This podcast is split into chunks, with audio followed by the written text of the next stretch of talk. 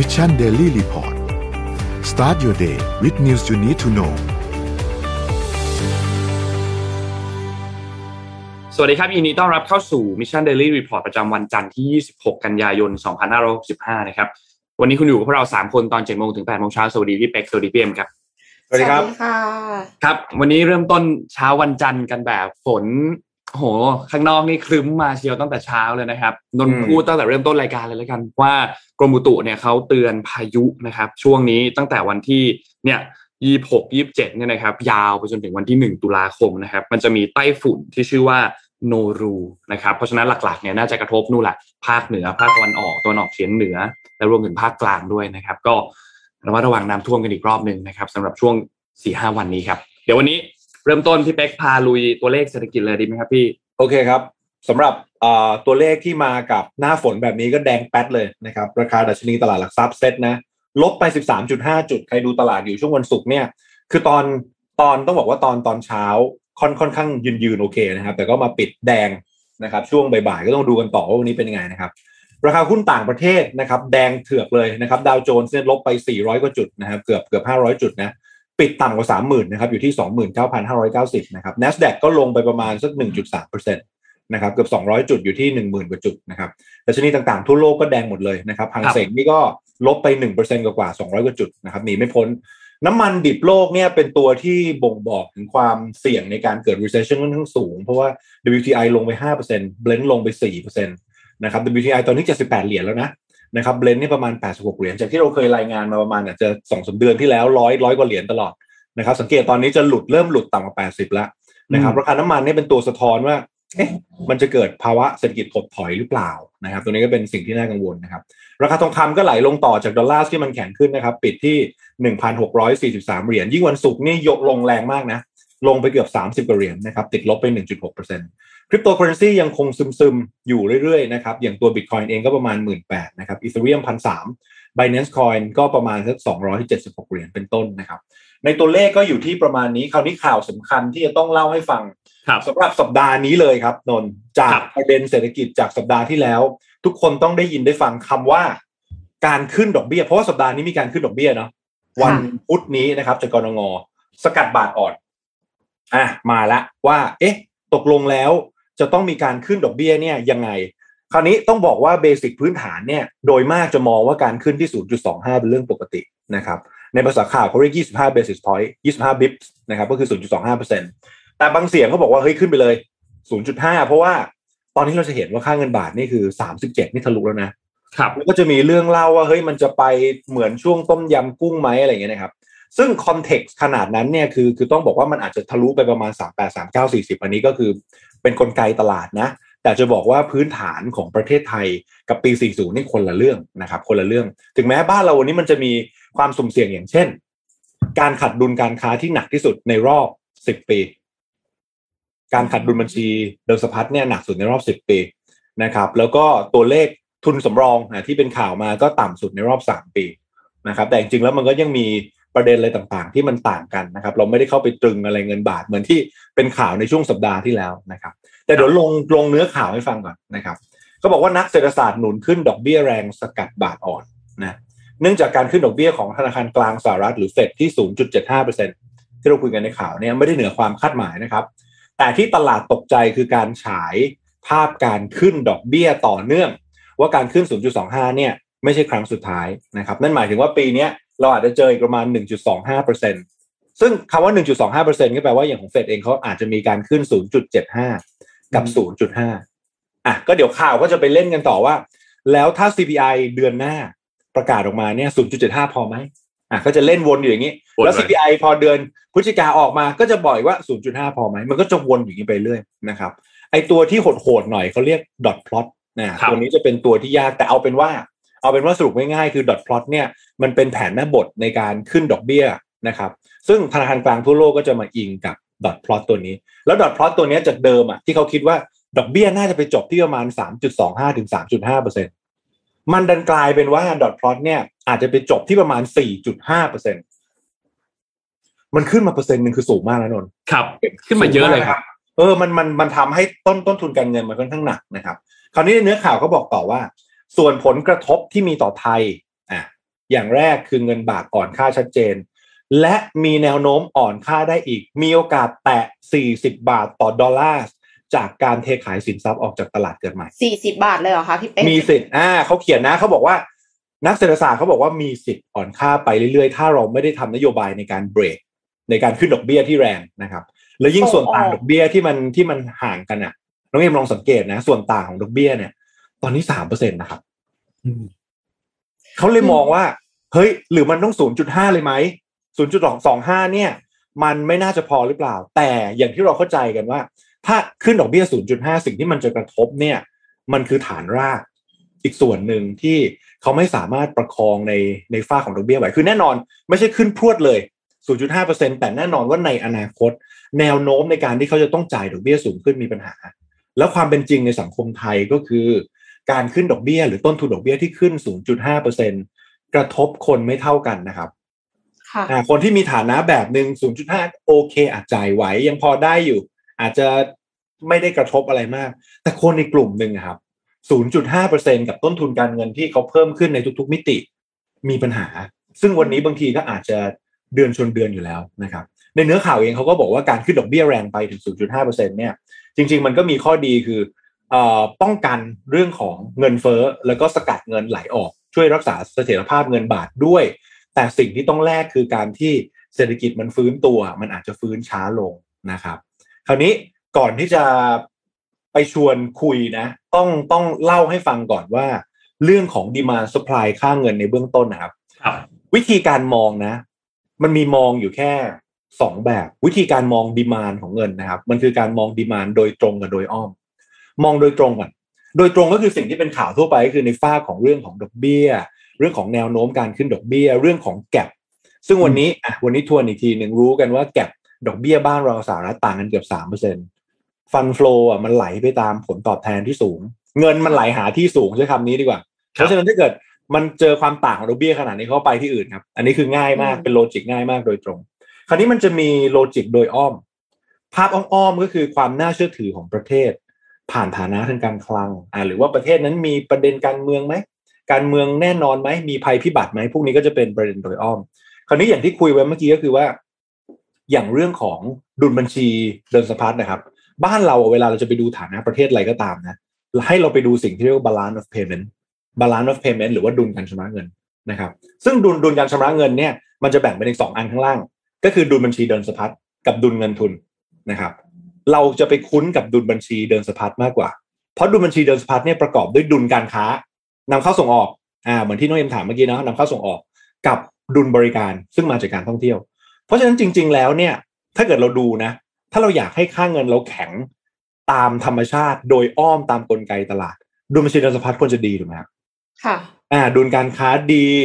นะครับ ดุลบริการดีซึ่งก็มาจากอะไร นำเข้าส่งออกรายได้ตรงนั้นมาเนาะบวกกับคนที่ท่องเที่ยวมาเยอะนักท่องเที่ยวเอาเงินเข้ามาในประเทศเรา ซึ่งอันนี้เป็นเงินเรานะครับ ในขณะที่ฝั่งของตัวดุลเงินทุนเนี่ยไออีกอีกอีกฝั่งหนึ่งที่เราไม่ค่อยคุ้นเนี่ยมันก็จะยากหน่อย มันจะมีพวก capital accounts มันจะมีพวก financial account ซึ่งพวกเนี้ยมันเป็นตัวเลขที่เขาเอามาลงทุนในหุ้นอย่างเงี้ยครับอ่าหรือว่าลงทุนในพวก FDA อะไรพวกเนี้ย เพราะฉะนั้นหลักการจำง่ายๆเนาะโดยมากแล้วเราก็จะมองว่าถ้า ดุลบัญชีเดินสะพัดอะคือเงินเรา ถูกไหมดุลบัญชีเดินสะพัดคือเงินเราเพราะว่ามันมาจากการค้าขายของเรา จากการค่ะบริการ แต่ดุลเงินทุนอะเงินเขา มันก็จะเป็นฮอตมันนี่ในส่วนหนึ่งเพราะว่าเขาเอามาซื้อหุ้น เอามาซื้อหุ้นเอามาซื้อสินทรัพย์ ซึ่งมันจะมีปรากฏการณ์ตลาดอยู่อย่างหนึ่งครับ ให้ลองสังเกตนะ ถ้าในตลาดหุ้นมันจะมีคำว่า sell in May ขายเดือนพฤษภา แล้วให้ลองกลับไปสังเกตดีๆ ทุกทุกเดือนพฤษภาค่าเงินบาทจะอ่อนครับ เพราะเป็น logic มาจากอะไรรู้ไหมดุลเงินทุนนี่แหละครับ พอบ้านเราอะตลาดซาบ้านเราจะมีการปันผลทุก ๆ เดือนเมษานะ หลังจากนั้นต่างชาติที่มาลงทุนเขาจะขนเงินกลับประเทศอืมมันก็เลยจะเป็นการแข็งอ่อนตาม seasonal ก็มีจากดุลเงินทุนนะครับ อ่าอันนี้เป็นความรู้เสริมเนาะมันก็จะมีการแข็งอ่อนตาม seasonal คือช่วงเดือนพฤษภา แต่ถ้าเป็นกลไกตลาดในภาพใหญ่ก็ต้องยอมรับว่าเฮ้ยมันอยู่กับพวกดุลบัญชีเดินสะพัดซึ่งมาจากดุลการค้าและดุลบริการนะครับพูดจนกว่าจะจำได้นี่แหละ สุดท้ายก็ไม่ไม่ต้องเปิดตำราแล้วแต่เราพอเราได้ยินข่าวเราจะจำได้ทันทีว่าเฮ้ยดุลการค้าดุลบริการดุลบัญชีเดินสะพัดเงินเราแข็งค่าอะไรพวกนี้ครับมันก็จะมีดีมานกลับมา แต่ความจริงที่ไม่ค่อยสวยเท่าไหร่ ก็ต้องบอกว่า current account ในบ้านเราอย่างที่บอกนะขาดดุลหนักสุดในรอบสิบปีนะในรอบสิบปีนะแล้วก็ reserve บ้านเราเนี่ย ต่ำสุดในรอบสามปี เพราะฉะนั้นการที่สำรองบ้านเราต่ำสุดในรอบสามปีจะให้เราไป defense ค่าเงินบาท เหมือนญี่ปุ่นนะทำไม่ได้นะครับอ่าทำไม่ได้นะเดี๋ยวเออเราไม่สามารถถ้าทำเนี่ยคือเสร็จถ้าทำเนี่ยคือเสร็จในทางกลับกันเพราะว่าค่าเงินบาทมันควรจะวันนี้มันควรจะอ่อนตามกลไกของของฐานะการคลังนะครับเพราะฉะนั้นที่ทำได้เขาก็เลยไปย้ำไงที่ทำได้คือจะเป็นการขึ้นดอกเบี้ยแทนว่า 0.25 หรือ 0.5 ข่าวดีนิดนึง นะครับกำไรของตลาดจดทะเบียนในช่วง Q2 เนี่ยเขาเรียก EPS กำไรต่อหุ้นเนี่ยโมเมนตัมมันดีมาก เพราะฉะนั้นก็ไปลุ้น Q3 ต่อว่าเป็นยังไงนะครับ แล้วก็อีกอันหนึ่งที่คนอาจจะลืมไปว่าที่เราคุยกันอะค่าเงินบาทอ่อน ค่าเงินบาทอ่อน ค่าเงินบาทอ่อน มันคือค่าเงินบาทอ่อนเมื่อเทียบกับดอลลาร์นะ อ่า ถูกไหมครับอ่าแต่จริง ๆ แล้วเราต้องไปดูซิว่าเมื่อเทียบกับ currency อื่นน่ะเฮ้ยบ้านเราก็ไม่แย่ มีตัวเลขให้ดู เมื่อเทียบกับค่าเงินค่าเงินอื่นๆนะครับ ไทยเทียบกับอะไทยเทียบกับ US ก่อนเทียบจากต้นปีเนี่ยมันอ่อนค่าลง10%นะอืมโอเค อันนี้เข้าใจได้อ่อนค่าลง10%ไทยบาทเทียบยูโร แข็งค่าขึ้น3.8%อ๋อไทยบาทเทียบปอนด์แข็งค่าขึ้น9%อืมไทยบาทเทียบเงินเยนแข็งค่าขึ้น10%นี่ไงเลยบอกว่าเนี่ยช่วงปีเนี้ยแลกค่าเงินเยนมันคุ้ม นะครับอืมเพราะฉะนั้นภาพนี้เลยเป็นภาพที่ฝากไว้ว่าเฮ้ยมันมีหลายมิตินะหนึ่งในภาพของมิติเศรษฐกิจนะ จากนี้เราต้องเข้าใจว่าการขึ้นลงดอกเบี้ยมันขึ้นด้วยกลไกทางตรง เรื่องของผลตอบแทนพันธบัตรและกลไกทางอ้อมที่มันมาจากฐานะการเงินของประเทศ แล้ว fact อีกอย่างหนึ่งต้องรู้ไว้คือที่เราคุยกันคือบาทเทียบดอลลาร์แต่บาทเทียบประเทศอื่นไม่แย่นั่นหมายถึงว่าสะท้อนว่าฟันฟลอที่เกี่ยวกับบาทในบ้านเรายังคงแข็งแกร่งเมื่อเทียบกับชาติอื่นครับน้องนนท์น้องเอ็มครับ อย่างนั้นคือถ้าส่งออกไปประเทศอื่นน่ะสิ่งที่ประเทศไทยส่งออกไป มันก็ยังไม่ได้แพงขนาดนั้น แล้วถ้านำเข้ามาจากประเทศอื่น ต้นทุนการนำเข้าก็ไม่ได้แพงขึ้นขนาดนั้นเหมือนกันเผลอๆถ้านำเข้าบางส่วนมาจากอังกฤษอย่างเงี้ย จริงๆแล้วคือนำเข้าด้วยราคาถูกลงด้วยซ้ำใช่ไหมคะพี่เป๊กถูกต้อง แต่ว่าพอยที่มันเกิดขึ้นณวันนี้ครับเศรษฐกิจโลกมันก็ไม่ได้คึกคักเหมือนเดิมไงน้องเอ็ม ถูกไหมอืมเออมันก็เกิดความเศรษฐกิจถดถอย เพราะฉะนั้นคือการที่ต่อให้ค่าเงินมันมีเอ่อ competitive มากขึ้นเนี่ย บางทีมันก็พูดยากเนาะว่ามันจะมีการนำเข้าว่าอะอย่างเช่นสมมติ บาทแข็ง บาทแข็งก็จริงนำเข้าถูกลงนะ แต่เราลองคิดภาพนะเฮ้ยภาคเศรษฐกิจมันไม่คึกคักเลยอะเราก็ไม่นำเข้าสินค้าพวกเครื่องจักรเพิ่มถูกไหมนี่แหละ เพราะฉะนั้นจากจากปีนี้สู่ปีหน้านะครับ เรากำลังอยู่ตรงกลาง ระหว่างธีมของอินฟล t ชันหรือเงินเฟ้อกับธีมของเศรษฐกิจถดถอย เชื่อว่าปีหน้านะคำว่าเงินเฟ้อจะลดลง และคำว่าเศรษฐกิจถดถอยจะเพิ่มขึ้น เราเรากำลังอยู่ในช่วงเปลี่ยนผ่านในช่วง Q4 ครับเดี๋ยวข่าวมันน่าจะออกมาในโทนนี้นะครับถ้าอย่างนั้นเวลาที่จะลงทุนก็น่าจะต้องลงทุน defensive stock หรือเปล่าคะประมาณนั้นอ่าอะไรอะไรก็ตามที่เกี่ยวกับเศรษฐกิจไม่ใช่ของถดถอยฟุ่มเฟือยอะซึ่งซึ่งต้องบอกว่าตัวที่แข็งที่สุดระดับโลกนะอะให้ทายคือกลุ่มไหนดีกว่า ให้ทายดีกว่า sector ไหนใช่ไหมเออ sector ไหนที่มันสู้เศรษฐกิจถดถอยดีที่สุด แล้วมันพิสูจน์มาแล้วว่าใน Q3 แข็งโป๊กครับ ให้เดา ก็ยังเชื่อเรื่อง health healthcare อยู่ healthcare นี่เป็นไง เป็นไงโค้ชเอ็มเขาตอบถูกนะ เออ เกี่ยวกับเฮลท์ครับ ถูกต้องเกี่ยวกับเรื่องสุขภาพ แล้วธีมของสุขภาพมันก็คิดว่าจะแข็งเรื่องเหมือนอย่างที่เราคุยกัน ไม่ว่าเศรษฐกิจจะแย่ยังไง ค่ารักษาพยาบาลไม่ได้ลดตามนะฮะ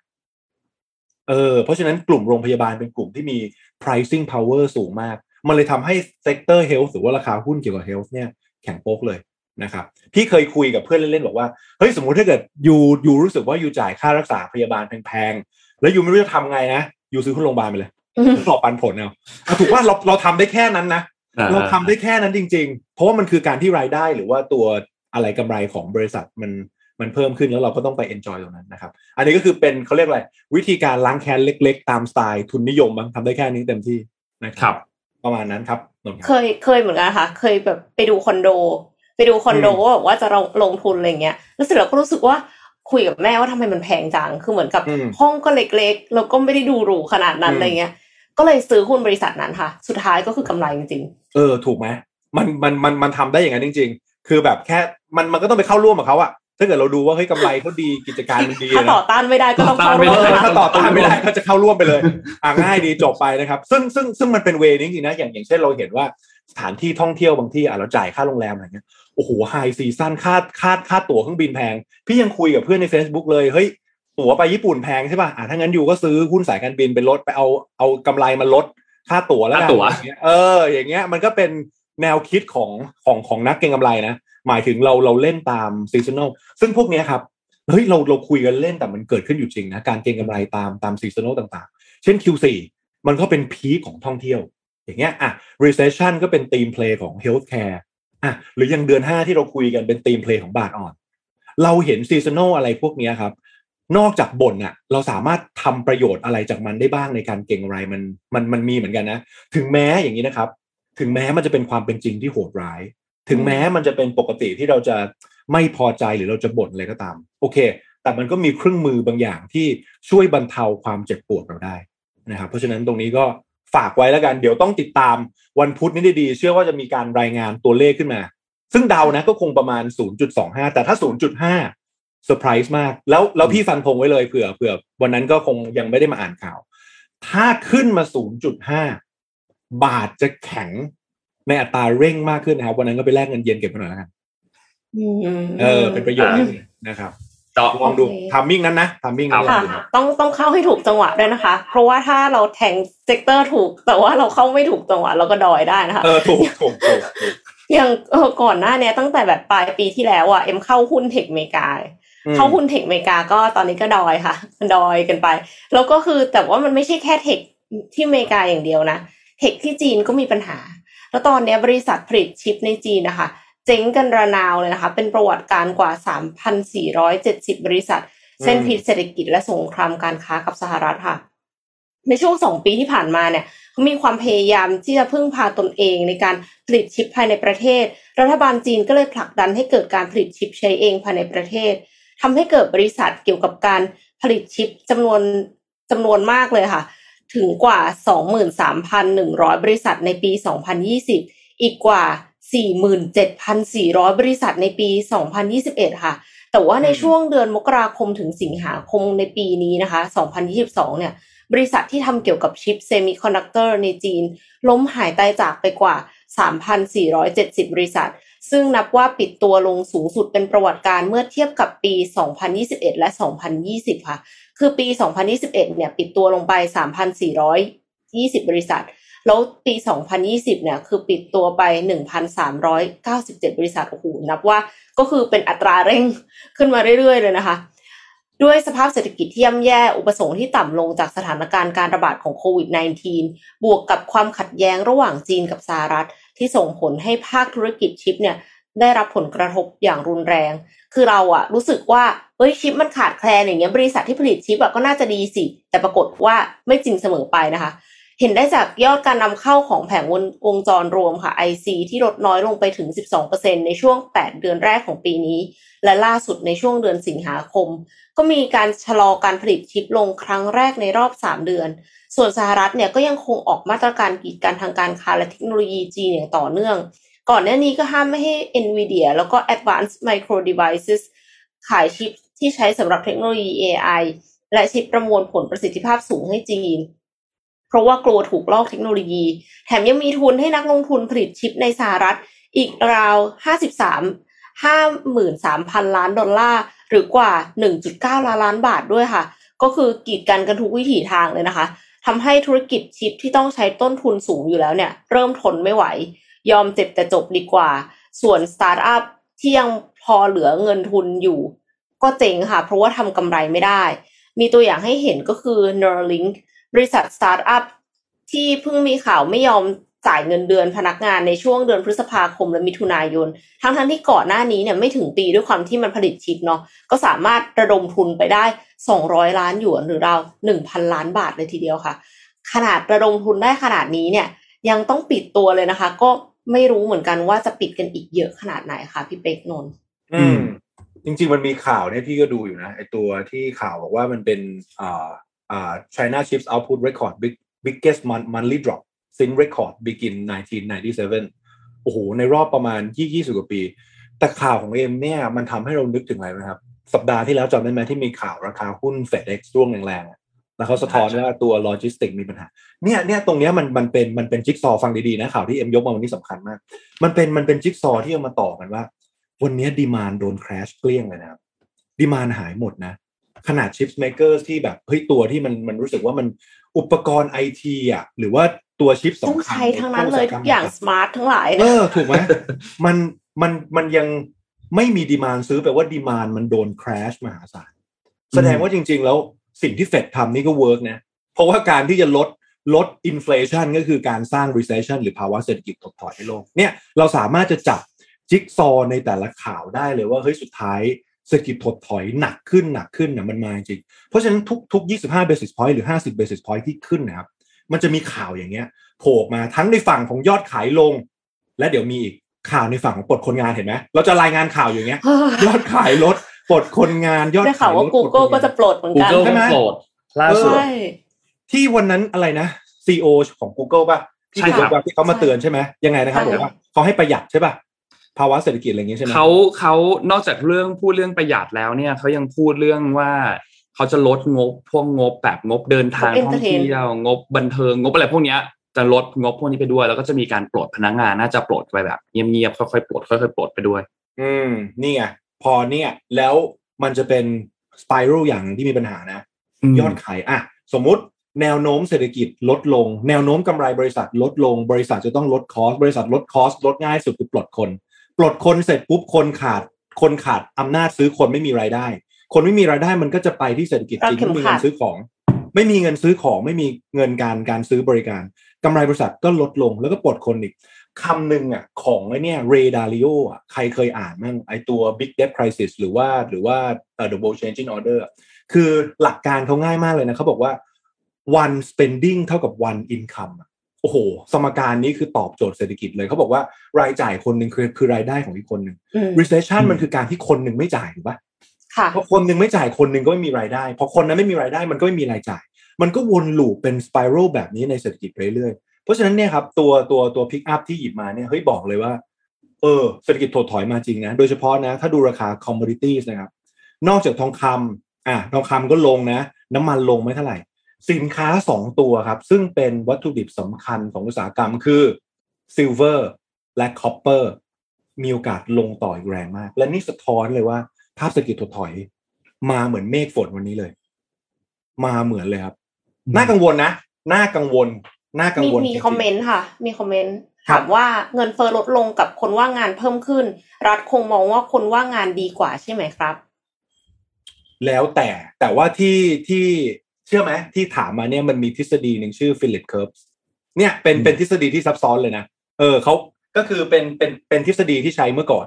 นะครับ ก็คือมองว่าสมมุติถ้าเกิดว่าเออต้องจะจะต้องเลือกหรือการต้นทุนที่มีเงินเฟ้อสูงคนคนว่างงานอย่างเงี้ย ถามว่ามันมันเลือกอะไรก่อน มันมันอยู่ที่สภาวะเศรษฐกิจของประเทศนั้นๆ ว่าไอตัวหลักการเนี้ยมันมันใช้ได้หรือเปล่า อย่างของ US เนี่ยตอนเนี้ยอัตราการว่างงานเขาอยู่ที่สามจุดห้าเปอร์เซ็นต์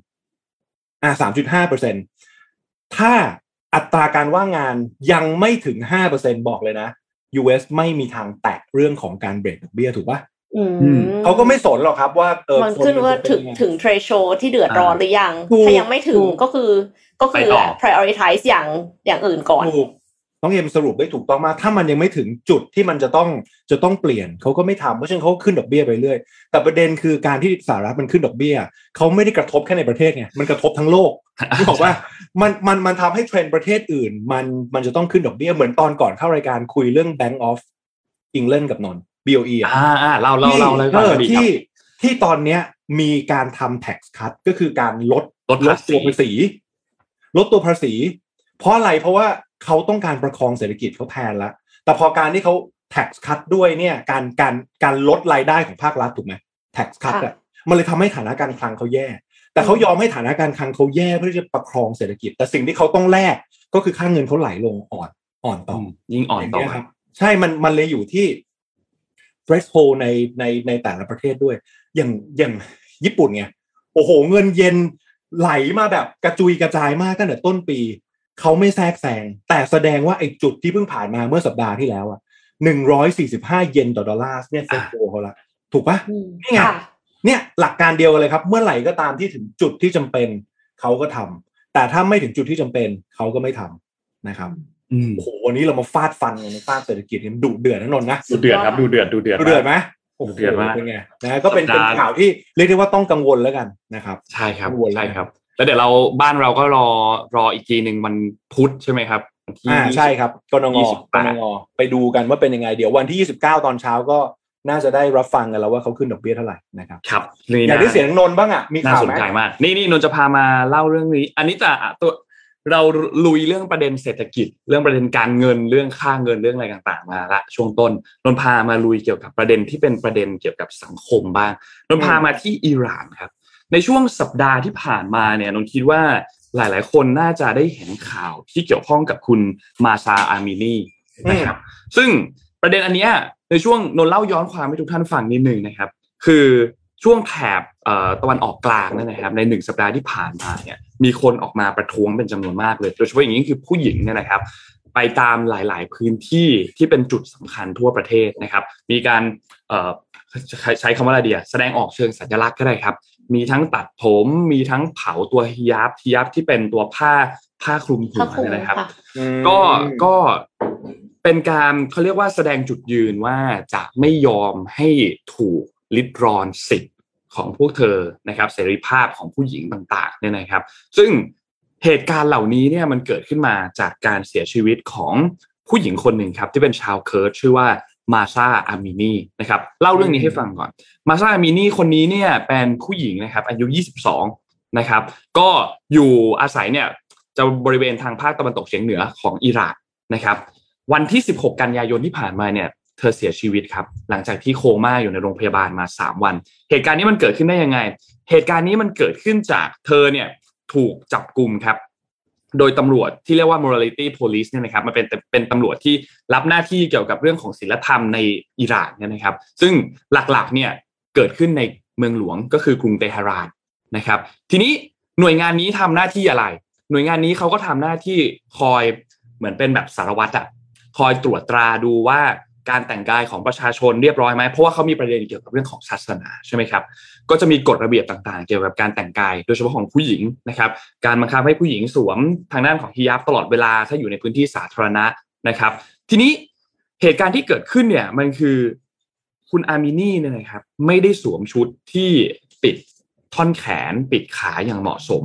นะครับอืมก็เลยมีการจับกลุ่มบริเวณตรงนั้นเกิดขึ้นมีการเข้าไปเตือน แล้วมีการจับกลุ่มมีการใช้ความรุนแรงเกิดขึ้นนะครับ เธอก็ล้มลงแล้วมันดันมีคนที่เห็นเหตุการณ์ตรงนั้นเนี่ยนะครับ แล้วก็พบว่าเธอเนี่ยถูกทั้งฟาดใช้ของแข็งเนยนะครับฟาดเข้าที่ศีรษะนะครับ แล้วก็ถูกจับกดลงไปบนรถยนต์เนี่ยนะครับ ทีนี้เหตุการณ์เนี่ยก็ผ่านมาตรงนั้นเธอถูกส่งเข้าโรงพยาบาล แล้วพบว่าทางเจ้าหน้าที่ตำรวจเนี่ยระบุออกมาบอกว่าเธอเนี่ยเสียชีวิต จากภาวะหัวใจล้มเหลวฉับพลันนะครับ และยืนยันว่าไม่มีการทำร้ายร่างกาย ไม่มีการใช้ความรุนแรง หลังจากการจับกลุ่มแต่เพียงอย่างใดนะครับ ทีนี้ทางครอบครัวก็เลยออกมาพูด ครอบครัวก็บอกว่าจริงแล้วคุณอามินี่เนี่ยร่างกายแข็งแรงมาก ไม่มีสัญญาณเจ็บป่วยอะไรเลยก่อนหน้านี้นะครับ คนก็เลยเกิดลุกฮือขึ้นมาครับเกิดการประท้วงขึ้นมาครั้งใหญ่นะครับทำให้เกิดการชุมนุมในหลาย ๆ พื้นที่ ตามหัวเมืองต่างๆนะครับ โลกออนไลน์ก็พูดถึงเรื่องนี้กันเยอะเรียกร้องสิทธิเสรีภาพให้กับบรรดาผู้หญิงที่อาศัยอยู่ในรัฐที่เป็นเขาเรียกว่ารัฐศาสนาเนี่ยนะครับ แล้วก็มีการรวมตัวการเกิดกระแสความไม่พอใจเกิดขึ้นนะครับและโดยเฉพาะก่อนหน้านี้เนี่ยจริงๆแล้วเนี่ยภาวะเศรษฐกิจเองเนี่ยก็ถูกชาติตะวันตกเนี่ยมีการ แซงชันอยู่แล้วนะครับ เพราะว่าโครงการนิวเคลียร์ถ้าใครจำกันได้ ก็ถูกชาติตะวันตกแซงชันมาแล้ว เพราะว่าเศรษฐกิจก็อยู่ในภาวะที่แบบเขาเรียกว่าอึดอัดอยู่แล้วนะครับพอมีประเด็นสังคมเรื่องนี้ขึ้นมาอีกเนี่ยนะครับ ก็เลยนำไปสู่การประท้วงที่เกิดขึ้นครั้งใหญ่ จริงๆต้องบอกว่า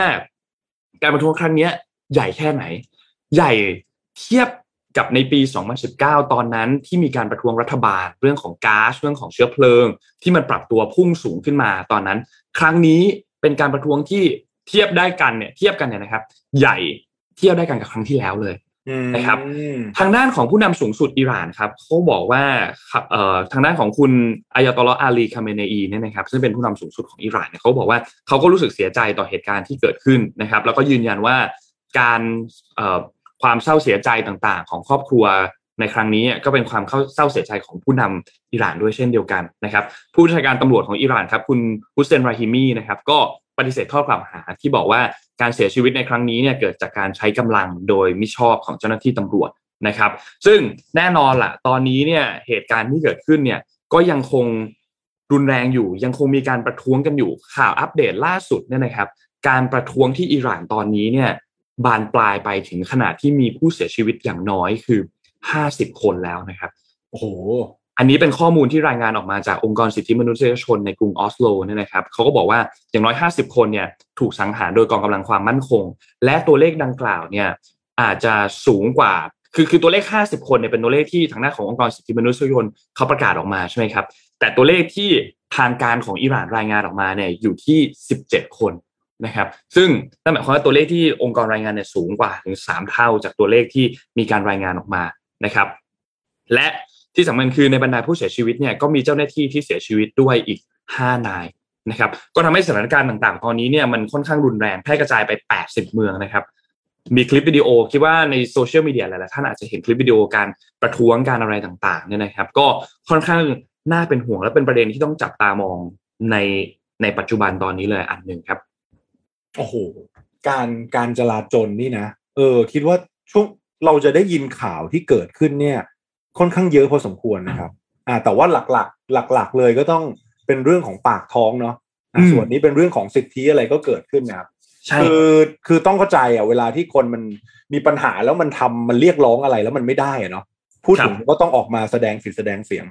จากข่าวเนี้ยพี่พี่ไปเห็นเอ่อพี่ไปนึกถึงอีกข่าวหนึ่งที่พี่เตรียมมาพอดี ไม่รู้ได้ยินไหมเรื่องของเลบานอนตะวันออกกลางเลบานอนนะมาที่เลบานอน มีการที่ผู้ฝากเงินเนี่ย บุกเข้าไปปล้นเงินตัวเองครับ ตลกไหมฮะเพราะว่าถอนเงินออกมาไม่ได้เออก็เลยต้องไปใช่ปล้น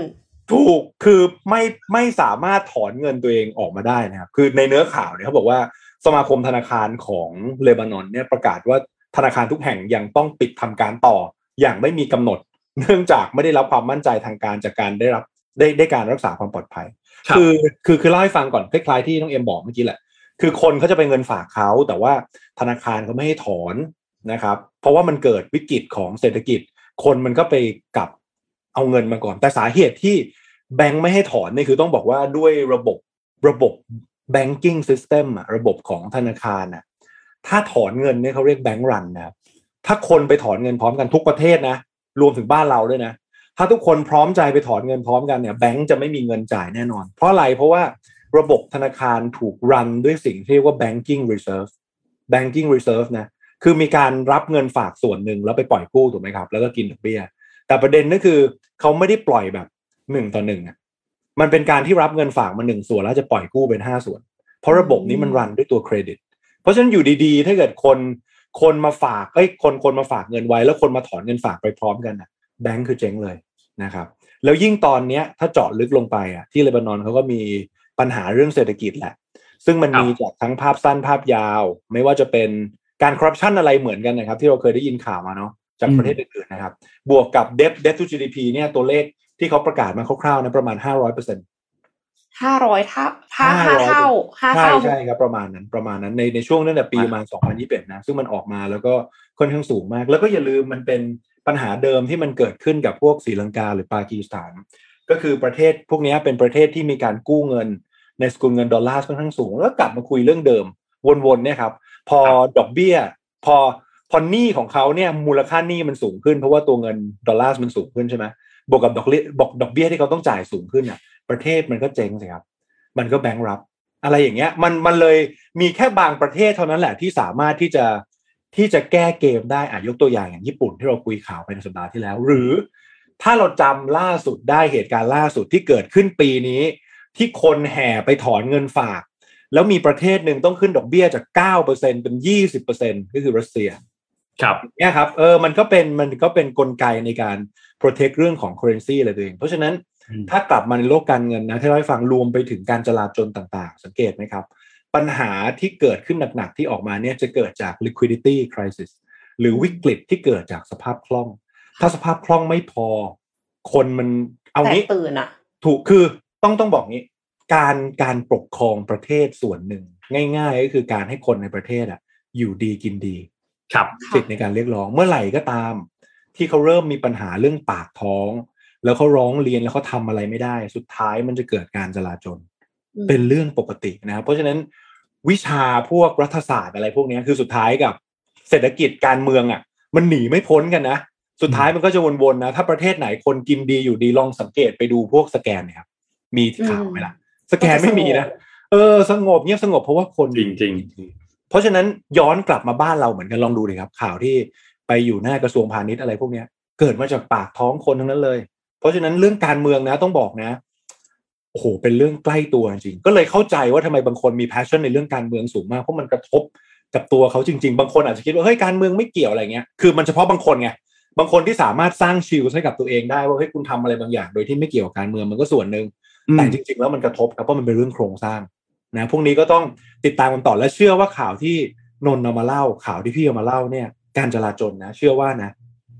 แรงขึ้นเรื่อยๆเพราะอะไร กลับไปเรื่องเดิม recession มาถูกไหม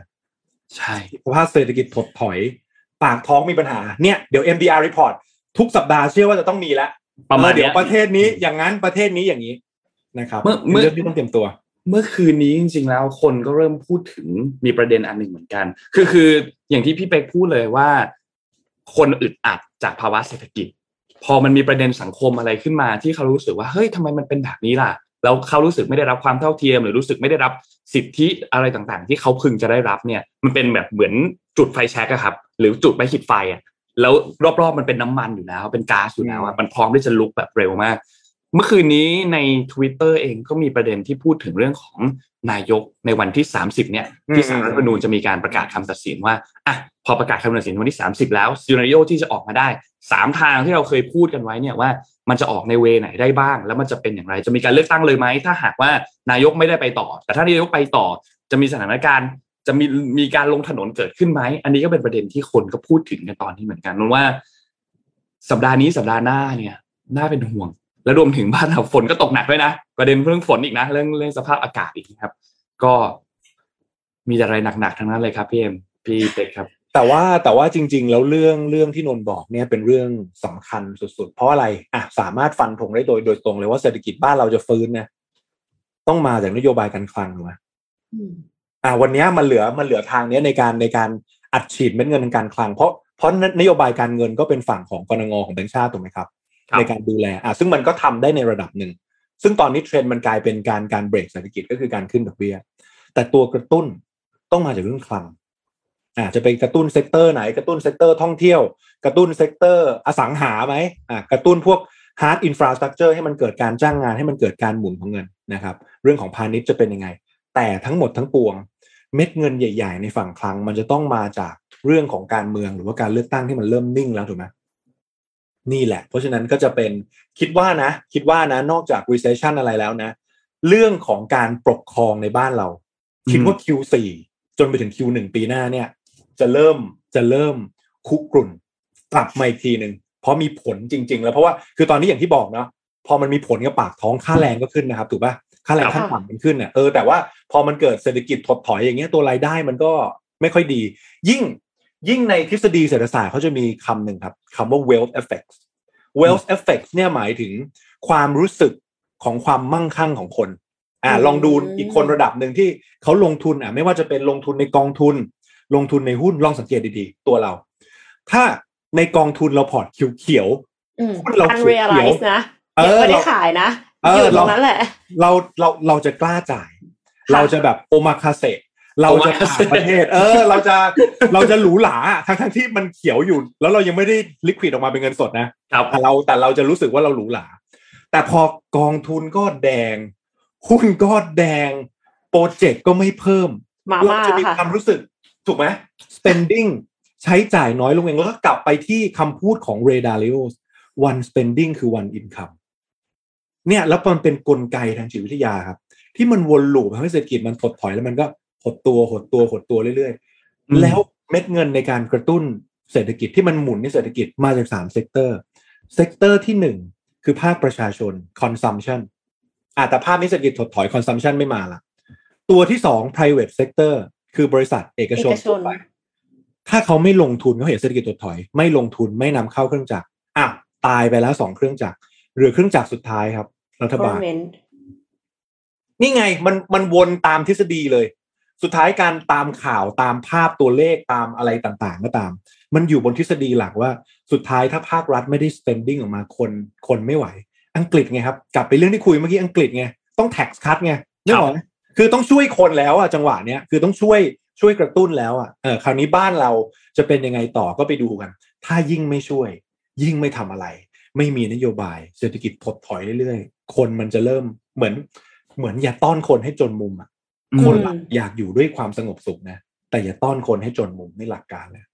ค่ะ ตอนนี้เนี่ยธุรกิจก็น่าจะลำบากนะคะต้องปรับตัวกันเยอะเลย เพราะฉะนั้นเอ็มก็เลยอยากจะมาแนะนำหนังสือค่ะของโอปาอ่าโทมัสค่ะอ้าวมาแล้วโอเคมาแล้วมาแล้วขายหน่อยฮะทยาน transform นะคะนำทริค10กลยุทธ์การเปลี่ยนแปลงตัวเองก่อนไปเปลี่ยนโลก สร้างความเข้าใจในตัวเอง แล้วก็ก้าวสู่การทำธุรกิจอย่างมืออาชีพค่ะ สามารถเป็นเจ้าของหนังสือทยาน transform ได้แล้ววันนี้ ราคาเล่มละ 249 บาท pre-order ลดเหลือ 225 บาทนะคะ บวกค่าส่ง 50 บาท แต่ว่าถ้าซื้อ 2 เล่มขึ้นไป ส่งฟรีค่ะ ก็แท็กทีมกับเพื่อนซื้อกันได้เลยนะคะ pre-order ผ่านช่องทางที่สมมูลปักไว้ค่ะ เป็นเพจทยานนะคะ กับ Line ทยาน ก็อยากได้ข้อคิดดีๆ ก็อย่าลืมติดตามเพจทยานเพื่อรับข้อมูลข่าวสารกันด้วยนะคะ แต่ว่าตอนนี้อย่าเพิ่งไปค่ะ เดี๋ยวเดี๋ยวเดี๋ยวค่อยไปนะคะ ฟังข่าว MDR ให้จบก่อนนะคะ ครับผม มีเรื่องเทคโนโลยีเรื่องหนึ่งค่ะ ก็คือจริงๆตะกี้นี้พูดถึงเรื่องงานใช่ไหมคะ พอพูดถึงเรื่องงานเนี่ย มันก็จะต้องนึกถึง Robot and Automation ที่จะมาแย่งงานคนจำนวนหนึ่ง ล่าสุดค่ะ มีหุ่นยนต์อันใหม่ออกมาค่ะ ชื่อว่า robust.ai นะคะ เป็นหุ่นยนต์ติดตั้งปัญญาประดิษฐ์ทำงานร่วมกับมนุษย์ในคลังสินค้าค่ะ หุ่นยนต์ปัญญาประดิษฐ์ Robust หรือ Robust AI เนี่ยเปิดตัวในปี 2019 ซึ่งเป็นหุ่นยนต์สำหรับการใช้การจัดการแล้วก็การขนส่งภายในโรงงานร่วมกับมนุษย์ค่ะ คือเขาเน้นเลยนะว่ามันคือการทำงานร่วมกับมนุษย์ แล้วก็เป็น collaborative productivity ซึ่งก็คือเพิ่มเพิ่ม productivity ให้กับมนุษย์ ไม่ใช่มาแทนมนุษย์ อาศัยการทำงานร่วมกันของฮาร์ดแวร์ที่ชื่อว่า Carter และซอฟต์แวร์ชื่อว่า Grace Carter เนี่ยก็คือตะกร้าสินค้าแบบติดล้อค่ะ พูดง่ายๆ รถเข็นนะ มันครัก็บคือรถเข็นที่เต็มไปด้วยกล้องมากถึง 16 ตัว แล้วก็ในกล้องแต่ละตัวเนี่ยมีตัวประมวลผลสำหรับส่งผ่านข้อมูลเชิงความหมายและพิกัดที่ได้รับจากกล้อง คือกล้องเนี่ยมันสามารถที่จะบอกได้เลยนะว่าสิ่งที่เห็นคือคน หรือคือของหรือคือบันไดอะไรเงี้ยค่ะ คือมันแยกเป็นค a t e g o r y ได้ Grace เนี่ยเป็นซอฟต์แวร์ที่ทำหน้าที่ประสานงานกับแรงงานมนุษย์ สามารถสร้างแผนที่ตำแหน่งของคนและหุ่นยนต์ได้ทำให้แจกจ่ายงาน แล้วก็ปรับเปลี่ยนการจัดการได้ตามสถานการณ์ค่ะ ดังนั้นจึงทำให้ตัวหุ่นยนต์เนี่ยสามารถทำงานได้ แม้อยู่ในพื้นที่ที่มีมนุษย์เคลื่อนไหวไปมาด้วยแล้วมันก็ยังเป็นหุ่นยนต์เคลื่อนที่อัตโนมัติ หรือว่า autonomous mobile robots หรือ AMR ด้วย ซึ่งก็คือหุ่นยนต์ฐานเคลื่อนที่ได้ที่สามารถตั้งค่าผ่านแอปพลิเคชันบนโทรศัพท์มือถือ แล้วก็ทำให้มีความลื่นไหลของงานค่ะ ผู้พัฒนาเนี่ยเขากล่าวว่าสิ่งที่ทำให้ Grace ซึ่งก็คือเป็นซอฟต์แวร์ที่อยู่ข้างในเนี่ยแตกต่างก็คือ ผู้ใช้งานสามารถสร้างแผนที่สภาพแวดล้อมได้ผ่านแท็บเล็ต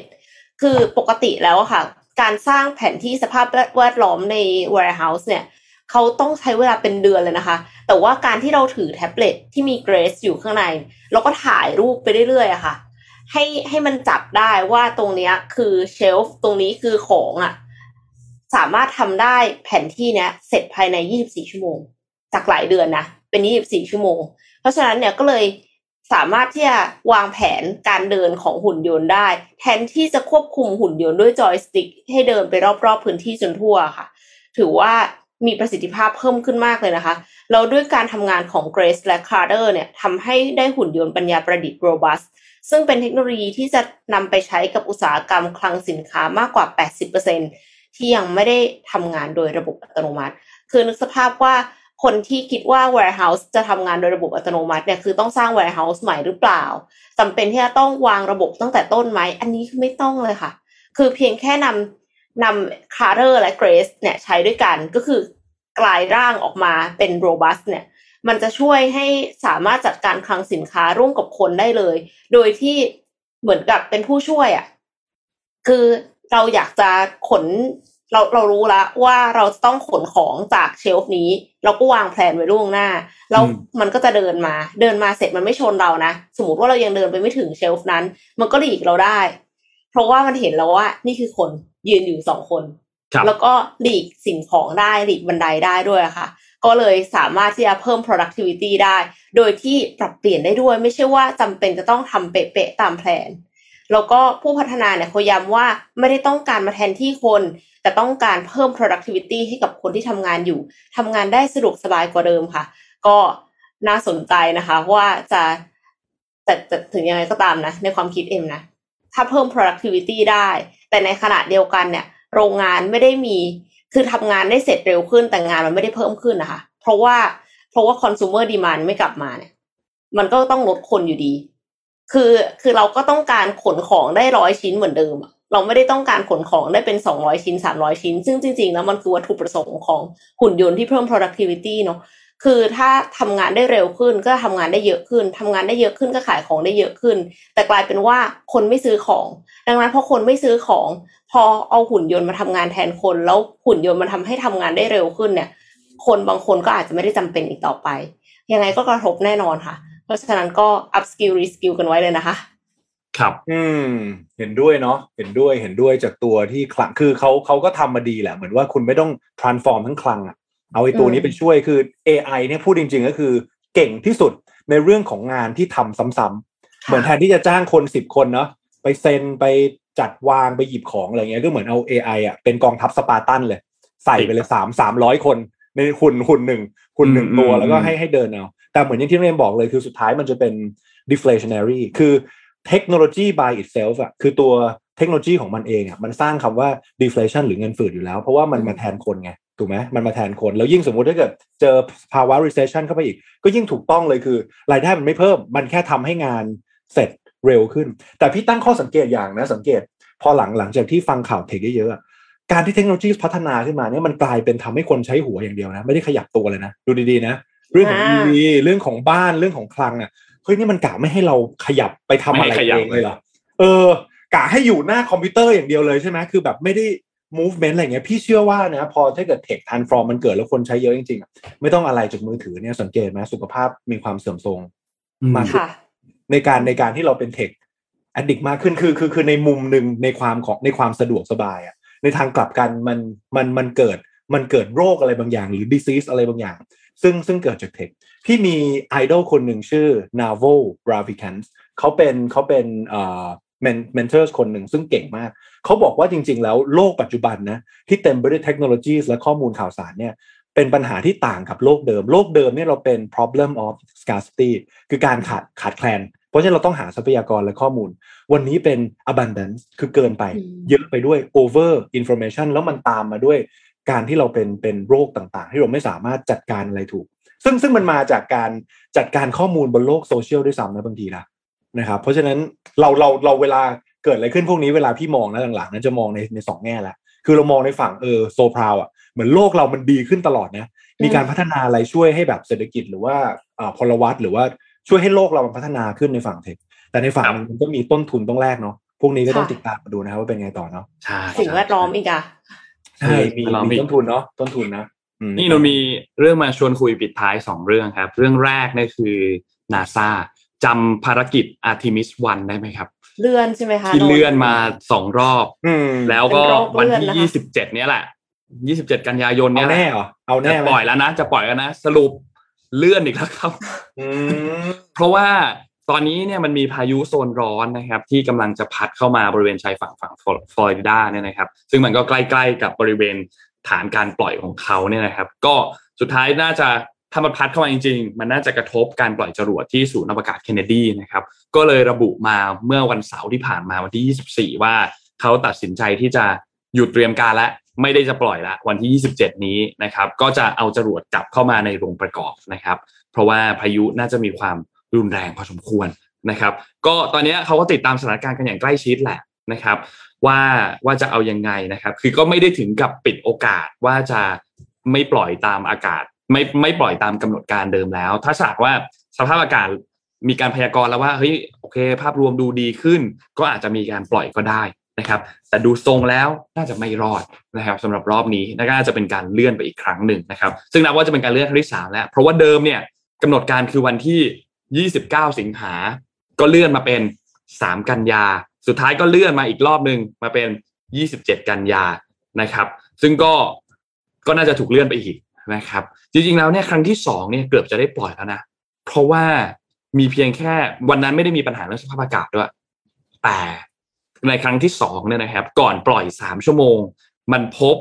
ไฮโดรเจนเหลวเนี่ยรั่วไหลออกมาจากตัวบริเวณเครื่องยนต์ครับก็เลยต้องยกเลิกเลื่อนออกไปก่อนนะครับ ก็รอติดตามดูครับสำหรับตัวภารกิจในครั้งนี้นะครับ ซึ่งคาดว่าเนี่ยน่าจะต้องเลื่อนออกไปเนี่ยนะครับ ถ้าสมมุติว่าในช่วงเนี่ยยี่สิบถึงวันที่ 4 ตุลาเนี่ยนะครับ ไม่ได้ต้องเลื่อนไปนู่นเลย 17 ถึงวันที่ 31 ตุลา สาเหตุก็คือต้องดูตำแหน่งของดวงจันทร์ให้เหมาะสมด้วยครับ ว่าปล่อยออกไปแล้วเนี่ยมันเหมาะสมไหมสภาพแวดล้อมอื่นๆเป็นอย่างไรเนี่ยนะครับ มันก็ต้องดูความเหมาะสม เพราะว่าคาดว่าเนี่ยน่าจะตั้งเป้าใช้เวลาอยู่บนอวกาศในประมาณ 42 วันนะครับ แล้วก็เดินทางเนี่ย 2.1 ล้านกิโลเมตรนะครับสำหรับภารกิจในครั้งนี้นะครับ ก็รอติดตามกันดูครับว่าสุดท้ายแล้วเนี่ยจะได้ปล่อยเมื่อไหร่นะครับสำหรับภารกิจ Artemis 1นะครับ อีกเรื่องหนึ่งที่อยากชวนคุยครับ เห็นข่าว Easy Pass กันหรือยังครับ ยังเลยค่ะ ข่าว Easy Pass เนี่ย เป็นประเด็นที่เกี่ยวข้องบอกว่าเขาเนี่ยจะเก็บเงินครับ25บาทต่อเดือน ถ้าหากว่า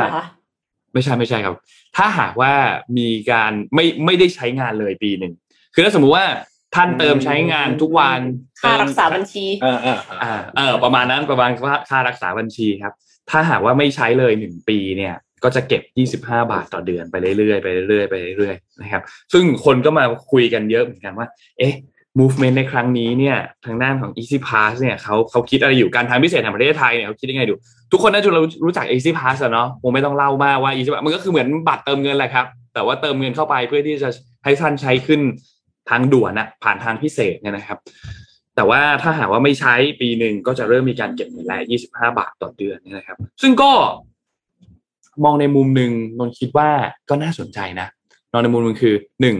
เขาก็ถ้าคนที่มีอยู่แล้ว แล้วไม่ได้ใช้ก็กระตุ้นให้มาใช้นะครับ ในอีกมุมหนึ่งคนที่มีอยู่แล้ว แล้วไม่ได้ใช้แล้วไม่ได้ใช้จริง ๆ เนี่ย ก็จะได้เอามาคืน จะได้ไม่เสียค่าปรับเดือนละ25บาทเขาก็จะทางการทางพิเศษเองก็ต้นทุนก็ลดลง ลดลงไปนิดนึงอะ แต่คงไม่ไม่รู้เหมือนกันว่าจะมีคนมาคืนมากน้อยแค่ไหนเนี่ยนะครับ แต่น้อยก็เอาไอ้เครื่องเดิมเนี่ยไปให้คนที่จะใช้ได้ คือนนรู้สึกว่า Easy Pass เป็นอะไรที่มันสะดวกมากนะ คุณไม่ต้องไปรอต่อแถวตอนจ่ายเงิน คุณผ่านได้เลย แล้วเติมเงินก็เติมง่าย ไม่ต้องไปเติมที่ตู้ แต่ก่อนต้องเข้าไปเติมจอดรถแล้วไปเติมใช่ไหมครับเดี๋ยวนี้เติมที่ไหนก็ได้ สะดวกซื้อก็เติมได้แอปพลิเคชันธนาคารต่างๆ ก็เติมได้ มันง่ายขึ้นเนาะพี่พี่ พี่พี่เป็กพี่เอ็มคิดว่าไงครับ movement อันนี้แปลกอะค่ะพิเศษคือคือในมุมพี่นะสำหรับคนคนใช้งานนะ พี่เคยต้องบอกว่าเคยใช้ Easy Pass เคยใช้ Easy Pass เพราะอย่างนนบอกเลยมันสะดวก แต่พอดีรถพี่อะบางทีมันติดฟิล์มดำมาก เพราะเรากันแดดใช่ไหมอ๋อแล้วมันแล้วมันไม่ผ่านอืมแล้วความสะดวกของพี่มันกลายเป็นหายนะหลายรอบมากกับการที่ต้องเราดึงต้องออกหยิบมา Easy Pass มา แล้วก็แกว่โบงกไม้โบกมือ แล้วก็ต้องถอย โอ้โห แล้วแม่งกินเวลามากจนจนพี่เป็นอย่างเงี้ยประมาณสามเดือน จนประมาณสามเดือนจนหลังๆอะ พี่ก็เลยใช้การจ่ายเองแล้วไม่น่าเชื่อเร็วมาก คือควักเงินสดอ่าสุดท้ายกลับมาเป็นแมนนวลแต่ต้องบอกงี้คอนเท็กซ์พี่คือ พี่เป็นคนที่ทำงานสามารถจะเลี่ยงเวลาเร่งด่วนได้อ่าอ่า เช่นพี่อาจจะไป 11 โมงเที่ยงหรือว่าบ่ายสามพี่กลับแล้ว พี่สามารถใช้เงินสดได้แต่เข้าใจว่าถ้าเกิดว่าเราอยู่ในชั่วโมงเร่งด่วนเนี่ยบางที Easy Pass ก็จะกลับมาเป็นโจทย์สำคัญเพราะบางทีมันผ่านมันปืดปืดปืดปืดเลย แต่พี่แปลกใจอย่างว่าทำไมบะไม่รู้ไม่รู้พี่เจอคนเดียวป่ะนะลองถามคนอื่นนะ Easy Pass บ้านเราพี่เจอปัญหาเยอะมาก ไม่ใช่แค่ตัวเองที่เห็นแต่จะเห็นไอ้เลนข้างๆที่ Easy Pass มาอีกแล้วโบกไม้โบกมือ ยามก็ต้องเอ่อคนที่ดูแลก็ต้องวิ่งไป ในขณะที่พี่เคยขับรถที่ญี่ปุ่นนะอันนี้คือแบบไม่ได้เทียบนะเฮ้ยแต่ flow มาก ระบบอืมก็จัดการดีมากเหมือนแบบมันปี๊ดแล้วมันไปเลยอะ อย่างของเราเนี่ย Easy Pass บางทีอะเอาขอโทษนะต้องลุ้นไม้กั้นจะเปิดไหมอะโอ้โหมันเปิดระยะแบบ ระยะแบบใกล้มากเลยเออมันจะเปิดไหมวะอย่างนี้เออมันจะเปิดไหมเราก็ต้องลุ้นอีกทีหนึ่งเพราะฉะนั้นพี่มองว่าโอเคเรื่องของ infrastructure คือเป็นเป็นเป็นส่วนหนึ่งนะครับ แต่เรื่องที่นนท์บอกว่าเรื่องการเก็บเก็บตรงเนี้ยก็คือเหมือนเหมือนที่น้องเอ็มบอกแหละมันเป็นค่ารักษาบัญชี แต่พี่จะกลายเป็นว่าคนก็จะแอนตี้อะ เหมือนใช่คือระบบก็ไม่ได้จะใช้ Easy Pass น้อยลงอีก เออไม่ได้ flow เยอะอยู่แล้ว แล้วแบบมีการเก็บตรงนี้บางทีก็อะเดี๋ยวจะกลับไปติดเลนส์ฝั่งที่จ่ายเงินอีกแต่อ่าแต่ด้วยระบบของกลไกตลาด มันก็จะมีคนรู้สึกเออไปใช้เลนนั้นเถอะฉันจะใช้เลน Easy Pass เหมือนเดิมเพราะมันสะดวกเขาก็เลยมีการเติมเงินเก็บไว้ คือสมมติถ้ามีบทลงโทษนะ พี่แนะนำว่าถ้าฝากเงินเยอะคุณมี rewardอ่าสมมติอืมพี่พี่เก็บเงินไว้ในเนี้ย Easy Pass อืมพี่เก็บไว้เลยหมื่นหนึ่งอะเติมหมื่นหนึ่งมีอะไรให้ไหมมีอ่า point ไหม อ่ามีส่วนลดไหมเช่นอะสมมตินะ ขึ้นทางด่วนสิบครั้งลดสิบเปอร์เซ็นกับการขึ้นทางด่วนครั้งต่อไปนึกออกไหมเออเออเออ ได้เงินคืนได้เงินคืนเออเออ ถ้านอกจากมีบทลงโทษอะ มีมี reward ให้ด้วยดิอย่างนี้จริโองเค ในมุมพี่นะเห็นด้วยค่ะไม่มองไงบวกหนึ่งค่ะ แล้วก็คือเอ็มรู้สึกว่าน่าสนใจ Easy Pass เนี่ยทำขึ้นมาเพื่อที่จะให้รถไม่ติดอืม แต่ว่าพอคุณมาทำแบบเนี้ย คนเอาไปคืน รถมันก็ติดสิ คืออย่างเอ็มเนี้ยเอ็มไม่ค่อยได้ขึ้นทางด่วนนะพูดจริงๆ แต่ว่าเอ็มก็มี Easy Pass นะ แต่ว่าก็คือ Easy Pass เนี่ย ต้องไปเปลี่ยนต้องไปเปลี่ยนเวอร์ชันนะคะพี่เป๊กอ่าใช่คืใช่อหมายถึงใช่ว่าฮาร์ดแวร์เก่ามากๆอะอ่าต้องไปมันก็จะอัปเดตไม่ work ละเพราะฉะนั้นก็คือต้องไปอัปเดตใหม่ ดังนั้นถ้าสมมติว่าไม่ได้ไปอัปเดต มันก็อาจจะไม่ได้มีประสิทธิภาพมากเท่าที่ควร แล้วก็คือมันมี condition อื่นอะไรอย่างที่ว่าติดฟิล์มอะไรเงี้ยแล้วก็เราติดอยู่ในตำแหน่งไหน ตำแหน่งที่มันเวิร์กกับเซนเซอร์เหหรือมาะสเปมล่าไหมอะไรอะไรอย่างเงี้ยงี้ใช่ ก็แล้วก็มีหลายแฟกเตอร์ แต่ว่าถ้าครับสมมติว่าเราจัดการแฟกเตอร์เหล่านั้นได้อะค่ะ เราก็ไม่ต้องไปต่อแขต่อแถวกับเอที่เป็นจ่ายตังค์ใช่ป่ะถึงแม้ว่าตอนนี้จ่ายตังค์จะดีขึ้นแล้ว ใช้บัตรวีซ่าแตะก็ได้ บางทีอ่าใช่ใช่ใช่ใช่อ่าอืมแต่ก็คือรู้สึกว่าการที่ discourage คนไม่ให้ใช้ easy pass เนี่ย เป็นการกระทำที่ไม่น่าจะดีต่อการคมนาคมของประเทศนะคะ อืม แต่เขาเริ่มปีหน้านะหนึ่งตุลาคมอืมอืมเริ่มหนึ่งตุลาคม ปีหน้าน่าจะเป็นหนึ่งตุลานะ ในเดือนตุลาคมปีหน้าปีนี้ก็น่าจะเขาเรียกว่าเซอร์เวยก่อน ว่าคนคิดว่ายังไงบ้าง ถ้าทำแบบนี้อะไรอย่างเงี้ย รอรอดูรอดู จริง ๆ คือเหมือนเหมือนเหมือนแบงค์เลยนะครับ เพราะว่านี่พี่เปิดดูเป็นราชกิจจานุเบกษานะ เมื่อครับจำนวนเงินในบัญชีสำรองค่าผ่านทางพิเศษในบัตร Easy Pass ของผู้ใช้บริการ ถูกหักทักตาม ค่าธรรมเนียมข้อ 4 จนไม่มีเงินคงเหลือในบัญชีสำรองค่าผ่านทางพิเศษ แล้วก็จะถูกปิดและยุติการใช้งานบัตร Easy Pass ทันทีคือเหมือนแบงก์อะครับคือหักค่าธรรมเนียมไปเรื่อยๆเรื่อยๆแล้วก็มีการปิดปิดปิดบัญชีอัตโนมัไปติเลยอืมก็ก็ในมุมของเขาเองก็คิดว่าเป็นการสร้าง real user ดีกว่า อ่าถ้าเรามองในมุมนะใช่มองในมุมใจเขานะ ก็คือมองว่าเป็นเป็น real user เพราะว่าคิดว่าต้นทุนในการเก็บข้อมูลครับมีสูง อ่ามีสูงมากแล้ว อ่า user ที่ไม่ได้ activate เขาก็อาจจะมีการปรับปรุงแต่อย่างว่าเนาะพอมันเป็น tech เทคโนโลยีที่มันเป็น infrastructure ที่ต้องเซิร์ฟคนอะอืมเออมันอาจจะเป็น cost ที่ต้องแบกไว้นะครับ เรื่องนี้สามารถถกเถียงกันได้อีกยาว แต่ก็ปีหน้านะนนท์เนาะปีหน้าครับปีหน้าปีหน้าอ่าเราเราเราอาจจะไม่ต้องเถียงเรื่อง easy pass แต่เราจะเถียงกันเรื่องน้ำท่วมก่อนดีกว่าอะสมมตินะเรื่องรถติดเนี่ยประเด็นนี้น่าน่าจะเป็นประเด็นที่สำคัญเพราะว่าอย่างที่นนท์บอกเดี๋ยวสัปดาห์นี้มีพายุมาอีกนะพายุครับอ่ายยาวจนถึงวันที่หนึ่งเลยครับ โอเคอะก็ขอให้ปลอดภัยเดินทางปลอดภัยแล้วกันอะแปดโมงครับเผื่อส่งคุณผู้ฟังไปทำงานนะนนท์เนาะครับค่ะว่าวันนี้ครบถ้วนแน่น ๆ อัดแน่นกันทุกประเด็นเลยนะครับ เดี๋ยวยังไงพรุ่งนี้เราอัปเดตกันต่อนะครับจริงๆยังมีอีกหลายเรื่องที่อิตาลีด้วยเรื่องของการเมืองที่อาจจะมีนายกเป็นผู้หญิงนะครับ ก็รอติดตามเดี๋ยวพรุ่งนี้เรามาลงรายละเอียดลง detail กันอีกทีหนึ่งนะครับ วันนี้ขอบคุณ SCB ครับผู้สนับสนุนแสนใจดีของเรานะครับ ขอบคุณ SCB มากๆที่ คอยอยู่กับพวกเรามาโดยตลอดนะครับ แล้วก็ขออยู่กับพวกเรานานๆนะครับ และขอบคุณทางด้านดีน่าโทนิวนะครับน้ำเต้าหู้ออร์แกนิกหอมอร่อยดีกับสุขภาพให้คุณออร์แกนิกได้ทุกวันนะครับขอบคุณดีน่าโทนิวมากๆนะครับและขอบคุณท่านผู้ฟังทุกๆท่านด้วยครับ ไม่ว่าจะดูตามจากช่องทางไหนก็ตามนะครับนนท์ไม่แน่ใจตอนนี้มีช่องทางไหนบ้างนะ แต่ก็หลักๆก็ Facebook YouTube นะครับแล้วก็เหมือนจะมีที่ Clubhouse กับ TikTok ด้วยไหม เหมือนว่าแป๊บมีว่ามีมี Clubhouse ค่ะ TikTok ด้วยแต่นะ TikTok ไม่แน่ใจว่า real time ไหมหรือว่าหรือว่าแค่เอา short clip ไปลง เออเออนี่ไม่แน่ใจเหมือนกันแต่ TikTok เขาก็มีไลฟ์นะนนท์ไปนั่งดูแบบ live TikTok อะไรเงี้ยก็มีเหมือนกันนะแต่ไม่แน่ใจว่าเราไปลง TikTok ไหมนะแล้วมีก็ TikTokค่ะ confirm มาแล้วค่ะ มีใช่ไหมครับอืมโอเคครับ ก็ขอบคุณจากทุกช่องทางเลยนะครับ ยังไงพบกันใหม่อีกครั้งหนึ่งในวันพรุ่งนี้วันอังคารครับ วันนี้เราสามคนลาไปก่อนครับ สวัสดีครับ สวัสดีค่ะ Mission Daily Report start your day with news you need to know